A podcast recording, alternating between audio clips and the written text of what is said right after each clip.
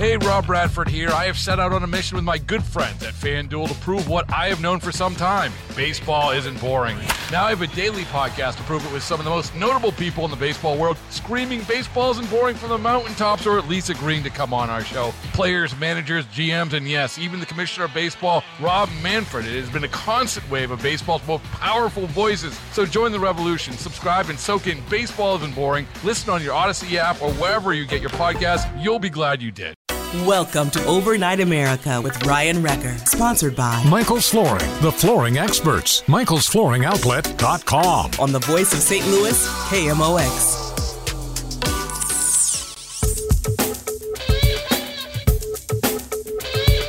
And welcome to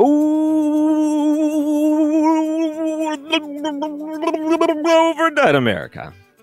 You know, I, I've been doing that for four years, and it's very difficult to find new ways to open the show. Honestly, it's it's difficult. You just have to go with the flow, see what it feels like. I'd like to see artificial intelligence try to do that for four straight years. How about that? Yeah, we're coming up on the four year anniversary of the show. Can you believe that? A lot to get to, and our friend Rich Rubino this hour from American Politics on the Rocks and polit-geek.com. One of the big news stories that was trending on Twitter was Eric Greitens announcing and making it official that he's going to run for that Senate seat. So we're going to talk a little bit about that. And I was curious from Rich's perspective if you were to ultimately have a dream of getting into the White House, is it easier to do it from sitting in the governor's mansion or a sitting Senate seat? I'm just kind of curious what he thinks about that because you think about power, federally speaking, a Senate seat. Oh, you're a senator. Oh, so good, so nice, so strong. You're a senator. And then the governors don't get that much love, but is it actually a better spot to be from, the governor's seat? I'll, I'll get Rich's thoughts on that. And next hour, too, we're going to talk to a baseball journalist. His name is Tim Wendel, and he wrote a book called Escape from Castro's Cuba. Interesting look there. A lot to talk about sports in Cuba, uh, isolated, but kind of, but not really. And Brad Young, a uh, friend of the show, which you heard last week, Hairstyle Fisher and Young on the Kim Gardner news coming out just a couple of days ago. I wanted to ask him and try to explain some of those motions that are going down in court now. You may actually be listening to us on the FM dial right now, 98.7. If you're within St. Louis City and County, kind of in that general area, you probably can get it in your car if you're driving around and you're listening on 1120 AM right now. If you're outside of that area and you're just used to listening to us on the radio.com app or just 1120 AM or anything like that, then sure, keep listening that way. But the 98.7 on the inside area, the downtown region, the business district of uh, St. Louis, that's where you could find that. And maybe you could uh, set your radio dial if you normally drive within those boundaries that seemed to work out pretty well. Just gives you another option to listen to the radio station. And then tomorrow night, we have the mayoral debates, the very first one. And you're going to hear it right here on KMOX, 6 o'clock, no commercials. Don't know exactly what's going to be going down, but it seems like there's some anticipation for it because there is some news and chatter on Twitter just talking about some news of something Cara Spencer said here on KMOX just recently, a few hours ago. People online talking about it. Um, you know, I'll have to push some of that out later on social media. But if you were not aware, so in partnership with Fox 2, this prime time debate, which will be on Fox 2, and the radio version of it, the coverage here on KMOX starting at six o'clock. Pretty exciting. The debate between uh, Jones and Cara Spencer. I think that tomorrow will be interesting. What's the number one issue, the number one things that are going on in the city that everyone wants to talk about? It's crime. How are you going to tackle crime? And how are you going to do it differently than all of the uh, previous mayors who seem to have failed? Can, can we look at this and say, has there been one mayor in St. Louis who has succeeded when it comes to tackling the crime issue? It's a problem that has constantly plagued the city in the region. It's been there for a long time coming. This past year, terrible, terrible, uh, what a 50 year high when it comes to homicides and other violent crimes, not looking all that good to begin with. The prosecution rate is low. We have a terrible job of getting people off the street, even after they're caught by police. And that has a whole different issue when it comes to the circuit attorney's office. We got all kinds of other issues that goes on in the city, but the number one thing that could turn a lot of our problems around is trying to get a handle on this violent crime. So, what are the two candidates going to do? What are they going to talk about tomorrow? Uh, Could we find out? Maybe, please. probably. Uh, so, what's the question? Is it just going to go further, more progressive, and spiral even more out of control? Are we going to find that someone's going to take a more conservative approach, a pro police approach? Probably not. I mean, what are we going to see? All the areas that have figured out how to battle their crime we're going in the opposite direction. We're going to say we're going to try the opposite of that and see what happens. And I think we have a pretty good indication based on the last couple of years because things aren't going that well. And when you have a somewhat middle of the road, even though someone that runs as a Democrat in Lyda Krewson, she at least didn't get into that you know gang mentality, the um, mob mentality, I should say, of just jumping on. Oh, the police are terrible, and we got to reform this, we got to do that, and da, da, da. you know sometimes people get so progressive for their own good I'm glad she didn't really jump into that mob, but I'm thinking, okay, we're going to have two other candidates in there. Are they just going? Are they just going to be a part of it? Are they going to fight back? Are they going to at least show some support? Uh, there's so many issues that are on the table. Tomorrow night's going to be a big first debate here in the city of St. Louis. I think a lot of people are wondering exactly what their plans are going to be. What they don't want to hear is, "What I'm mayor." Blah blah blah blah blah blah blah, which means nothing. They want to know really what what's going to happen. What's the problem? What do you see as the problem? How do you fix the problem? What uh, are you going to do differently? What have we tried that has failed? You tell me. And if they don't have the answer to that, then is it a disqualifier from the beginning? I think a lot of people want to know. So tomorrow night's the night. And welcome again to Dave Glover on KMOX. That's pretty exciting to see him hop in and do the show starting at two o'clock. I caught most of his interview with Bob Costas who has a birthday today. Happy birthday, Bob Costas. Woo! Later in the show, I wanted to play one of my favorite clips of Bob Costas on KMOX. And since I've been going through the archives and have been creating these documentaries, I have accumulated a lot of different moments and memories of KMOX's history, and I save them and I wait to have an opportunity to play them. I've actually played this one before, but it's one of my very favorite clips from the archives of Bob Costas which we're going to do later to celebrate his birthday today. So a big show planned for you. If you want to text in, you can. 314 436 7900. I'm on Facebook. Ryan Wrecker Radio is where you find me on there. This is Overnight America KMOX. Use both your KMOX presets when you're in the car 98.7 FM near the city and 1120 AM further out. Two buttons for KMOX, the voice of St. Louis. American Politics on the Rocks. That's the name of his book. He's a guest of ours on Mondays here on Overnight America. Rich Rubino, how are you? I'm doing well, Ryan. Polita-geek.com. Today is KMOX notable alumni Bob Costas' birthday. He oh, yes, turned I heard that, 69 yes. years old. Also, uh, having a birthday today is William Shatner, turning 90 years old. I'm curious, are you a Star Trek fan? Uh, no, I think I might have been in my youth, but I haven't been following it uh, recently. Not so much. I should ask Brad Young about that. He's a big Star Trek fan. He's another guest on this program, and he, he mostly does uh, law talk for us, but we missed that opportunity. I was curious if you saw the news about former Missouri Governor Eric Greitens. He went on Fox today and mentioned that he is going to run for that Senate Yes. seat that will be open for Roy Blunt's seat, um, who said he's not going to seek reelection. And it made me wonder when it comes to ambitions of the White House, is it better to, or do you think it gives you better leverage or maybe a better ability to make it to the White House if you are coming from a senator's seat or from the governor's mansion?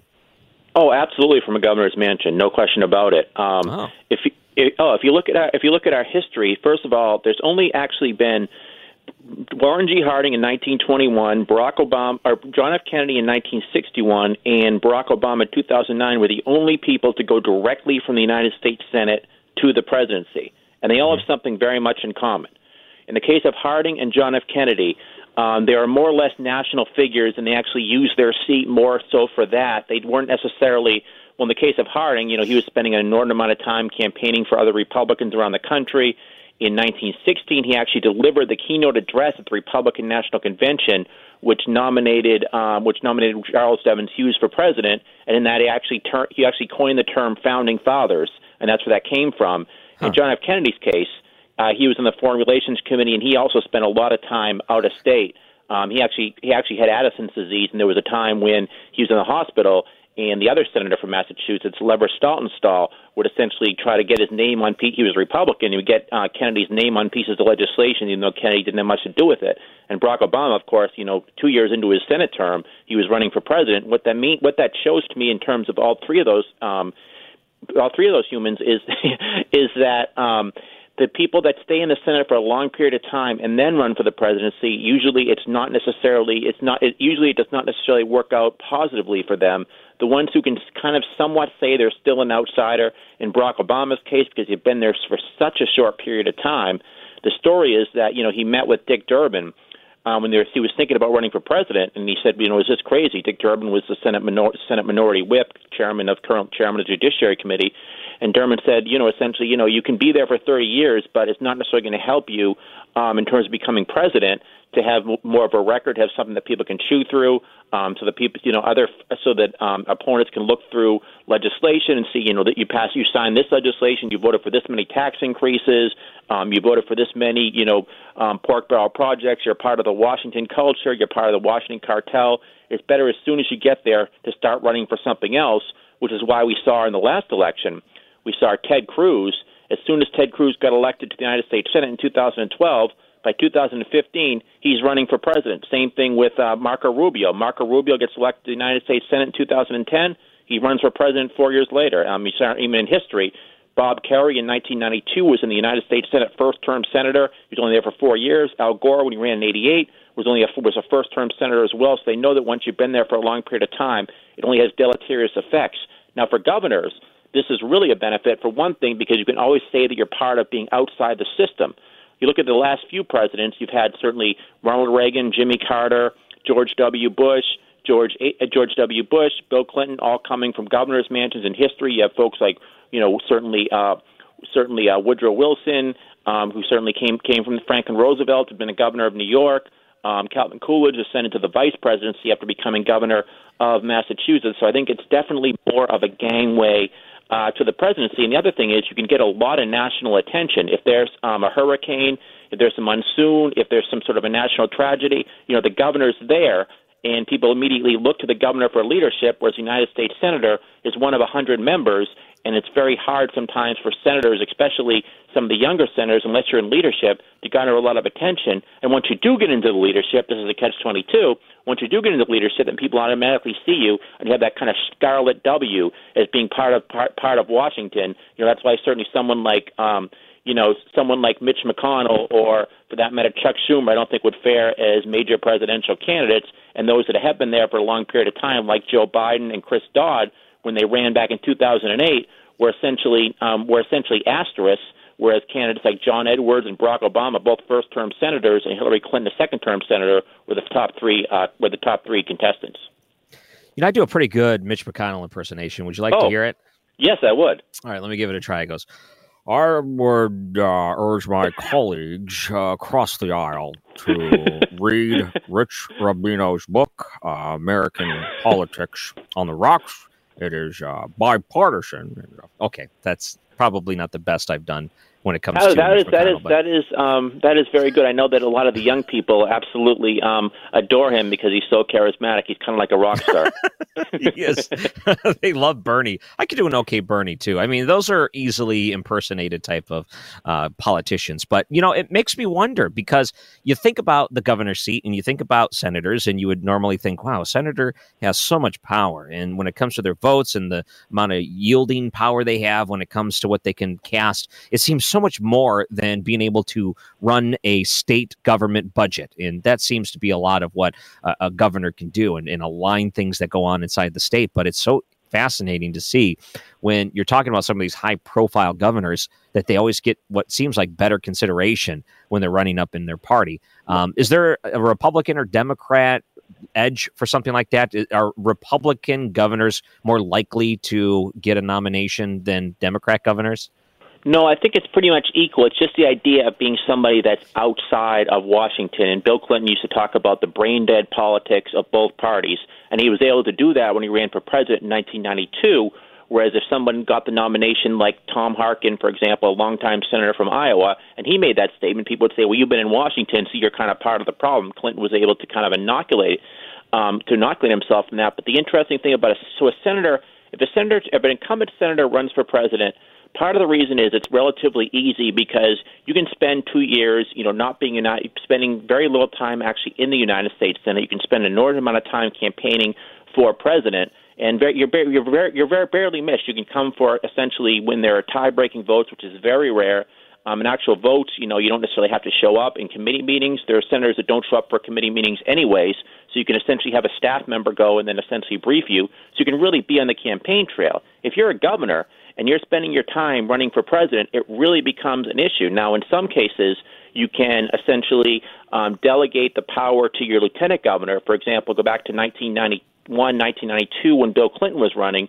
Under Arkansas law, when the governor is out of state, the lieutenant governor becomes governor. So in Bill Clinton's case, essentially, he spent he spent the entire year of 1992, except when he was back in the state, which is very rare. And Arkansas Lieutenant Governor Jim Guy Tucker essentially became the acting governor um, during that time period. But he was also thinking about running for president in 1987. And one of the things he said was that he said he, he thought about the idea, and he basically came up with the conclusion that it's too hard to run from out of to run, become governor from out of state and he said, look at Mario Cuomo from New York. He said, look at Jim Thompson from um, Illinois. He said the reason those two are not running is because they have a state to they have a state to run, and essentially you're spending all your time, you know, running for president. It's very hard to kind of do that from far away. But what Clinton did, he actually met with Tucker, and Tucker, interesting because they were rivals. They'd run against each other in 1982 for governor. And then in 1990, Tucker was considering running for governor himself, thinking Clinton would not run. Then Clinton decides he's going to run for governor for reelection, shocks a lot of people. Tucker exits that race, runs for lieutenant governor. And even though they've been rivals, they kind of had a rapprochement and they had a meeting. And essentially, Clinton said, you know, to, said, to, said to Tucker, essentially, he's going to give him a lot of kind of plenary authority because he's going to be out of state. But there was one instance during that time period when Ricky Ray Rector, Ricky Ray Rector was about to be executed, mm-hmm. and a couple of days before the New Hampshire primary, Clinton's Clinton, Bill Clinton went back to Arkansas to preside over that execution. So there are there have been certainly some issues. Um, you know, when Mike Dukakis ran back in 1988, though, it actually really ended up hurting him because Dukakis had to go back to the state because he was spending he when he ran for when he was running for president, he talked about the quote unquote Massachusetts miracle. The economy was so was doing so well in Massachusetts, but then it started to have a downfall in 1988, right around the time he's running for president. So the Republicans in part started to say, you need to come here to work with the budget. So Dukakis had to spend an inordinate amount of time back in Massachusetts, and in many respects, he had a little little trust in his lieutenant governor at the time, Evelyn Murphy. So that ended up actually having a deleterious effect uh, on Mike Dukakis. But generally speaking, I think the best thing is to be a former governor. That way, if anything bad happens in your state, you can blame it on your successor. nice strategy tip from Rich Rubino there, and yes, I didn't yes. realize that. So, lieutenant governor would have the power of in authority when the governor of Arkansas is out of the state. Are most states set up like that, or was that unique to Arkansas? Um, in the yeah, it's actually no. A lot of most states are actually set up like that, but some states, it's in some states, it's actually it's not so much lieutenant governor. Some states don't even have lieutenant governors, so it might be the secretary of state, it might be the senate president. But what was interesting in terms of Clinton was so in 1987, both Bill Clinton and Winston Bryant. Winston Bryant was Clinton was the first lieutenant governor before Jim Guy Tucker. Were both out of state and there was the so then it goes down to the, essentially the, the president of the Senate becomes the acting governor at that particular period of time. So usually when that happens, the state senator, the Senate president, or for that matter, lieutenant governor does very little. It's only going to be a day or two. But he started, you know, essentially he started. Um, he actually fired. Um, he started, fired Betsy Wright, who was Clinton's chief of staff, who he had a rivalry with kind of to show that he was to show who he's in charge in many respects. They ended up giving all these proclamations and giving them to his friends. And of course, and he, he and of course, when Clinton came back the next day, he rehired um, Betsy Wright, but he later he always called him um, that son of a bitch, even when he was president. This um, Whoa. this one state senator, so very interesting. I would say that's uh wait, who said that? Bill Clinton? Okay. Well, I think about when I think of Bill Clinton and all the, the in the 90s, I never really think back too much about the state politics and the way they work out, but it's really amazing just how much power there is to the state and the way that you're lining it up here. And I, I wonder too about how um, that's going to play out in the next presidential election because the big wild card for the Republicans, of course, is Donald Trump if he decides to run again. Because then, you know, I don't even know if it matters. Do you still see Donald Trump as the leader of the Republican Party? Yes, absolutely. Um, I mean, you see this just this past, you know, this past week, folks like um, Mo Brooks from Alabama, one of the people who was at the uh, rally back on January 6th, and essentially said that it was time to go. It was time to it was time to protest. A lot of people on the Democratic side, want, you know, are talking about potentially having expelled. But he's now he, he's likely to announce now that he's going to run for United States Senate seat, the open Senate seat. Richard Shelby is aggressing, And part of the re- he has um, Stephen Miller, by the way, who was Trump's advisor on issues like immigration, there to speak for him. It'd be very hard for a Republican to run in 20 in 2022 outside of perhaps the Northeast who would not have to stay in a Republican primary that they are somehow a supporter of Donald Trump. If they do not say that, it's going to be very hard, which is very why the reason why someone like Lynn Cheney, for example, has a primary challenge because she voted to impeach uh, Donald Trump, and that's the reason why you know all ten of those, including folks like you know Jody Hice in uh, South Carolina, uh, I think all. all um, all all ten of those who voted for the impeachment are likely to have a very um, formidable challenge in 2022 in their primaries. Polita-geek.com. You can find his work on there, some articles and audio and video and everything, really. And Rich Rubino's book, American Politics on the Rocks, you can find online. If you want to search for Rich on social media, by the way, how can they find you there? Uh, just go to Twitter and type in Rich Rubino, P O L, or just go to Facebook and type in Rich, R I C H, and the last name is Rubino, R U B I N O. Great. We'll uh, continue with Rich Rubino. Look at your weather coming up after the break, too. This is Overnight America, KMOX. Hey, Rob Bradford here. I have set out on a mission with my good friends at FanDuel to prove what I have known for some time baseball isn't boring. Now I have a daily podcast to prove it with some of the most notable people in the baseball world screaming baseball isn't boring from the mountaintops or at least agreeing to come on our show. Players, managers, GMs, and yes, even the commissioner of baseball, Rob Manfred. It has been a constant wave of baseball's most powerful voices. So join the revolution, subscribe, and soak in Baseball Isn't Boring. Listen on your Odyssey app or wherever you get your podcast. You'll be glad you did. Cardinal spring training is underway in Jupiter, Florida, and KMOX's Mike Claiborne is covering it all. Hear his daily reports, mornings and afternoons, and on Cardinals Open Line, sponsored in part by TR Hughes Homes, on your voice of the St. Louis Cardinals, KMOX. Rich Rubino is the author of American Politics on the Rocks, polita-geek.com. You can also find him on social media. Rich, thanks again for coming on this Monday night. Oh, we're glad to do it. We've seen all kinds of different fighting within the parties when it comes to the person in power. In this case, as uh, mentioned before, Donald Trump still has a lot of power in the Republican Party yes, as a former does. president, still looked at as uh, the leader of the party in many ways. And we look at the relationship between presidents and the leadership in their own party. And you could even look at, you know, Joe Biden with the leadership of his own party. But if you want to go to Donald Trump and look at the leadership in his own party, they all kind of handle things in a different way. Different uh, political dramas, I guess, go down. Yeah, oh, absolutely. You know, it's interesting because um, most presidents, I think, tend to view when they come into power that their party is just basically going to say, you know, I'm reporting for duty and um, essentially try to garner, try to carry out the legislative agenda of that president. There was an interesting confrontation uh, back in 1965. So when Lyndon Johnson was president, Mike Mansfield, Mike Mansfield was the Senate uh, Majority Leader, senator from Montana, very instrumental in um, in shepherding many of Johnson's Great Society legislation, civil rights legislation, Medicare. But when it came to Vietnam, they really had a um, there was a chasm between the two. Mansfield actually was one of the first opponents of Vietnam War. In 1962, John F. Kennedy sent him over there, and Mansfield came back and told Kennedy that he thought it was an unwinnable war and the U.S. should get out. Um, and John F. Kennedy did not did not agree with him, sent more advisors in. By 1965, you know, Johnson said, you know, essentially you're my majority leader, and Mansfield looks at him and says, no, I'm the people's majority leader. I don't work for you, Mr. President. Um, mm-hmm. So there always is kind of that inherent tension. Sometimes it's ideological you know, go back to the times of Theodore Roosevelt was president and he was relatively progressive on many things, whereas Speaker Joe Cannon, who was in there from 1903 to 1911 from Illinois, was extremely conservative. Um, Theodore Roosevelt basically tread lightly on him. He didn't want to stand, kind of upset him because he knew that he was somebody who was really a tribune of the conservative bloodline of the party. When William Howard Taft came in as a Republican, Roosevelt gave him that same advice. And what um, what William Howard Taft did is he want he didn't want to deal with with with Cannon. Remember, William Howard Taft, we think of him as a conservative today, but he actually came in as quite a progressive. That's why Theodore Roosevelt supported him over his own vice president Charles Fairbanks.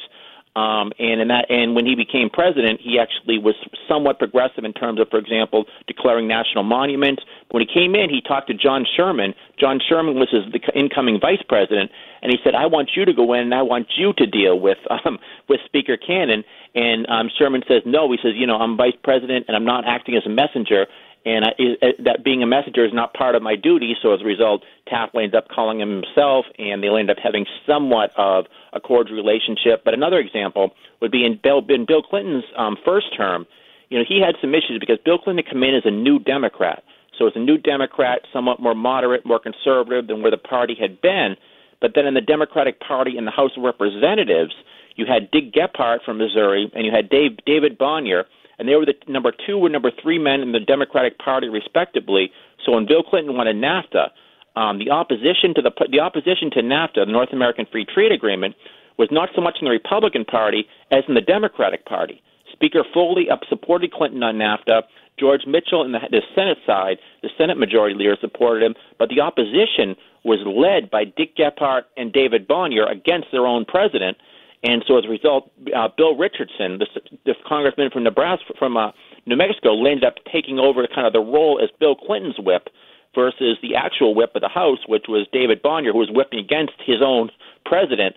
And then later in, you know, in 1997, when Bill Clinton signed the Balanced Budget Act, there was some opposition, and part of the opposition was led again by Dick Gephardt. He was leading the opposition to the left of the wing of the Democratic Party against his own president. So a lot of people forget sometimes that the the Senate senators are essentially, you know, they're independent entrepreneurs, and sometimes their their hmm. position is can be at odds with the actual position of the president um, of their own party. Another example would be Tom Foley. When he was Speaker of the House, Tom Foley was always he represented Spokane, the Spokane, uh, Washington, and um, kind of its environs.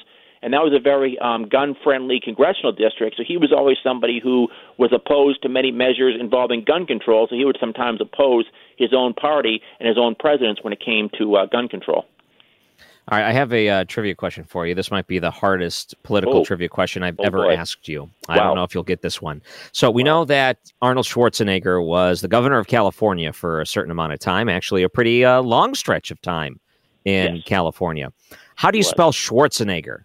Oh gosh, this is, I was just spelling that yesterday. That's what's so funny. I, I put I wrote something up and then I was trying to uh, spell it and it was coming up and it, well, it wasn't even. This is really funny. This is really funny that you brought this up because um, his name is in my next book, and I put and I had a, I, was, I tried to go to the spell check, and I got nothing that was even similar to it. so eventually, I had to go to Wikipedia, but I would guess S C H Swart. That's all I got. Yeah, S C H W A R Z E N E G G E R Schwarzenegger. Not bad. That's wow. a hard one, and that's as a politician an interesting uh, politician, considering he served as long as he did uh, as oh, a absolutely. Republican in California. absolutely, absolutely. He, well, he came in. It's interesting because again, history is repeating itself because he came in back in 2003 because there was the recall effort against the incumbent governor who became very unpopular uh, Gray Davis. Some people said that he was hiding a surplus. You had Bill Clinton go in there campaigning, saying, "Don't do this recall." You had like 146 people landing up in that um, in that recall effort. You had everyone from Lieutenant Governor Cruz Bustamante to Peter Ueberroth, the former baseball commissioner, to Gary Coleman. Um, there were porn yeah, stars. Right. There was just about everyone was in this Coleman. race. Gary Coleman, yes, he was one of the people who got on the ballot for the recall, and um, you know, it's just it's one of the most fascinating um, you know lessons in political history because the ballot access was so liberal. So just about everybody that had some sort of a way to promote themselves or promote their business ended up getting into that race. And Arnold Schwarzenegger, of course, lands up winning. And now we're having a very similar situation with Gavin Newsom. Um, Yeah. Gavin Newsom, there is a recall effort against Gavin Newsom, and the, as the, the the laws for getting signatures to recall an incumbent uh, an incumbent executive officer are very liberal. So there's a very strong possibility that he actually could uh, that there. Well, I think it's probably probably not as strong that he actually could be recalled, but there actually could be a recall measure um, on the ballot against him. In which case, you'd essentially have a Republican, and then you know potentially. What's interesting about the recall process is if he's recalled, then you would need to have it's kind of another. You need to have an another. You have it's very complicated, but you have an alternative. People get to then vote for the alternative. So the question is, do the Democrats stick with?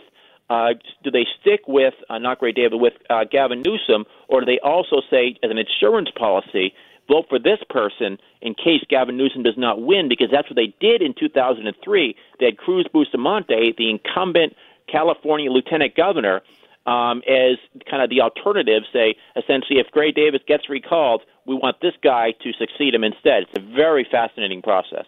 Yeah, and Los Angeles Times last report had 1.2 million validated signatures oh, on a absolutely. recall effort. That's a lot of people in California yeah. saying they want to recall Gavin Newsom. Uh, and you also have the governor of New York right now not looking too good with uh, Andrew Cuomo because of all of the other scandals surrounding him. You have these. Uh, the sexual scandals with multiple women coming forward. You have the nursing home angle to it all. He doesn't want to step down, fighting back on some of these. So, not looking too good for the two governors with California and New York right now. No, and the ironic thing was how popular they were at the beginning of the year, and they were both folks that were considered possible presidential candidates in 2024. Gavin Newsom has had pretty much a congenital ambition um, to become president. Someone who was mayor of San Francisco. He was lieutenant governor under Jerry Brown. Um, he was very popular his first year or two in office. Same thing with Andrew Cuomo. Andrew Cuomo, the thought was was going to run for a third term. There was thought, you know, at the beginning of the year that why doesn't Joe Biden just choose him as his running mate, even though he's from New York, even though he'd give that New York liberal uh, persona on the ticket, even though he's not a female and Joe Biden had promised to be a female. He was so popular and people thought he was so competent that he needs to put it, he needs to forego that and still put him on the ticket. Now you have a scenario where the entire Democratic delegation um, in the New York Senate, I mean, in the New York uh, House of Representatives, the New York Senate, um, I'm sorry, in the House of Representatives, and then the uh, both Senator Schumer and Chris Kirsten Gillibrand are saying, you know, you have to resign. But of course, Andrew Cuomo is saying that he does not have to, he does not want to resign. And if you look at the polls, it's actually a majority of the population actually does not necessarily say he should resign, even though certainly the majority of the uh, politicians do. I had to Google search that congenital ambition. What a phrase. Now, that sounds like a Schwarzenegger movie out of the 90s. Did something come up? Yeah, there's a couple of times that has been used. It's it's a great podcast name too. I would try to coin that as fast as I can for uh, maybe a, another book after your one that you're working on right now. Wow, wow. Ambition. It came uh, out Freudian. A, uh, it came out Freudian, I guess. But yeah, see, I, I like that term. All right, so it's uh, unique. Is the first time I've heard those two words put together, and it just works somehow. It sounds like a movie title. I, one other thing I wanted to ask you about is what we're seeing on a couple of different fronts. We had the United States and China have their delegates meet in Alaska for a couple of days. Um, not super friendly, but at least they talked. The southern border, we're still having issues with that uh, between the two carryover policies and then the policies that change between the Trump and Biden administrations. Looks like a little bit more friendly for crossing the border mm-hmm. right about now. At least that's the that's the uh, message that got to the people that wanted to come to the country, maybe by means of not legal immigration. So you see an influx of people coming in, and we're seeing that at our borders right now. There are a lot of people that are being detained, a lot of children, things like that. So you see these different policies that are going on, tariffs and immigration, things like that. I'm just kind of curious how you think the two parties usually handle it. What we're seeing now between, you know, pretty stark contrast between the Trump and Biden administrations on how they're handled. Oh, it's interesting because basically the Republican Party on immigration and on um, and on and on free trade has been generally the party. They're certainly the party of. They've been the party of free trade, basically going all the way from Eisenhower to George W. Bush. They were also the party, generally speaking, of um, curtail of supporting sometimes increased immigration. You know, Ronald Reagan signed an act that would that part legalized the three million immigrants who were already in America. You should go back to 1980. George H.W. Bush and Ronald Reagan were debating uh, for the Republican presidential nomination, and basically both saying that we need to open up uh, the, that we need that we need more that we need more um, immigrants to come from Mexico. Um, and in 1976, Ronald Reagan, when he was when he de- 1979 rather, when he declared he was going to run for president, in that declaration, he said essentially that there needs to be a free trade zone between Canada, Mexico, and America. Of course, that event essentially became um, became NAFTA. But it didn't always used to be that way because prior to that, the Republican Party, basically from Abraham Lincoln through Herbert Hoover, were economic nationalists. Um, you know, go back to Benjamin Harrison, ran for president in part in 1888, and he wanted a protective tariff. Grover Cleveland, the Democrat, was opposed to the idea of a protective tariff. William McKinley in 1896 runs on runs on essentially economic nationalism. 1900 he runs for he runs for re-election. He said he gave a full dinner pail, meaning he got a he basically took credit for what he thought was a sound economy. He took credit for the fact that he that he supported um, that he supported curtailing uh, that he supported curtailing free trade. He actually authored the McKinley Tariff, which was signed by when he was in the House of Representatives, when he was chairman of the Ways and Means Committee from Ohio, which was signed by then President Benjamin Harrison. Fast forward to Warren G. Harding. Warren G. Harding, when he gets in there, he signs the he signs the um, Emergency Immigration Act of 18 of 1921. Then 1923, he signs another tariff act, and then um, Calvin Coolidge comes in and he signs the Immigration Act of 1924, which curtailed which curtailed legal immigration, which was essentially repealed by President Lyndon B. Johnson in 1964. Um, George W. Bush, when he was running when he was running for um, president, when he was running for when he was running for president 2000, 2004, talked about how essentially um, he used to say that he used to say that um, that family that family values does not does not stop at the at border's edge. In 2005, he talked about an, a pathway to earn legalization. This was a Republican president who was supporting this. He also was basically an exponent, a supporter of free trade, and he talked about our free trade, how we need to open up more markets, which the same thing Reagan supported, Ford supported, Nixon supported. Donald Trump comes in he goes back to the future, to the status quo ante, and brings the Republican Party back to where they were under Coolidge, Hoover, and Warren G. Harding, McKinley, Benjamin McKinley, Benjamin Harrison, and cer- certainly um, Ulysses S. Grant. Basically, every Republican president, Rutherford B. Hayes as well, James Garfield as well, Chester A. Arthur as well, and he brings the party back to that. And when it comes to immigration, he brings it back to essentially where the party was under Calvin Coolidge. So it's just a different version of conservatism, but it's the conservatism of Calvin Coolidge, certainly. And he's really, you know, people look at who, who in history does he probably most resemble. And I say ideologically, certainly Harding and Coolidge would certainly fit the bill there. Well, if people wanted, again, to find you on social media and some of the things you're doing, where can they look? Yep, just go to my Facebook, Rich, last name Rubino, R U B I N O. Go to uh, Twitter at Rich Rubino, P O L or just simply go to um, or just simply go to uh, www.politigeek.com. Politadashgeek.com. Politadashgeek, yeah. correct, correct. Yeah, and uh, American Politics on the Rocks, your current book, which people can look up now. Rich Rubino, thank you again for coming on to Overnight America. Much obliged. And he joins us on the Bommarito Automotive Group guest line. This is Overnight America, KMOX.